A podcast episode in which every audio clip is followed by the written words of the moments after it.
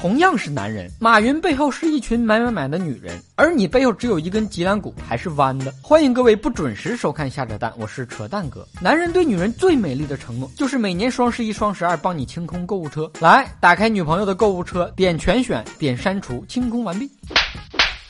双十一欠下的蚂蚁花呗还没找到人继承，双十二的促销又来了。最近几天接连收到了无数卖家的促销垃圾短信，八百年前买过东西的网店都给我送来了祝福，还接了无数个问我要不要贷款的电话。能不能别烦我了？我为啥不买东西？你们心里没点逼数吗？听说为了防止老婆今年双十二再次败家，一小伙特意给老婆买了十二月十一号晚上十一点五十的机票，飞机上没网，我看你怎么买买买。小伙你真是太天真了，只要航班晚点半小时，一切都化为。泡影，还听说有个男的受不了老婆总在网上买买买，背着老婆把收到的快递给退了。人家熬一宿抢的东西，好不容易收到快递，你手一抖给退了，你说这是不是作大死？女人的快递也敢退，这种行为就相当于老婆把你的游戏账号给删了，没跟你离婚都算是真爱。